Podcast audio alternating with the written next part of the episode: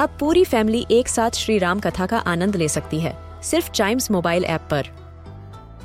जानिए श्री राम के बचपन से लेकर दशानन वध तक का सफ़र। सरल रामायण घर के सभी सदस्यों के लिए। आज ही डाउनलोड करें चाइम्स मोबाइल ऐप एप्पल या गूगल प्ले स्टोर से।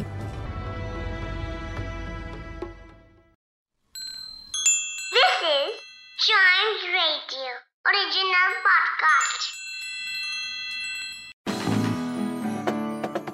Yet another culturally rich state of our country where we are, Tamil Nadu. Tamil Nadu is a person's delight who wants to go to a place which has spirituality also, modernization also, and an amalgamation of cultures of various countries across southern India.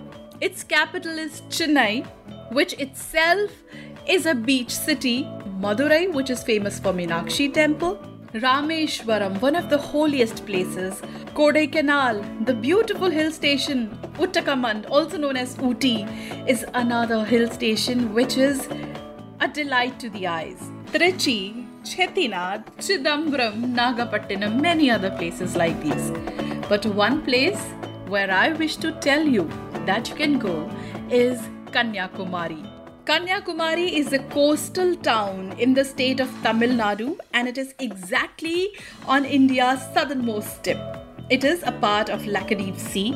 During the British rule, this town was known as Comorin and it was very famous for its sunrise and sunset over the Indian Ocean, which was a visual delight. And there is one place in Kanyakumari that I wish all our little ones to see is the Thiruvalluvar statue. It is a statue which is kind of a landmark of this place. It is 95 feet high and it stands on a rock which is about 38 feet.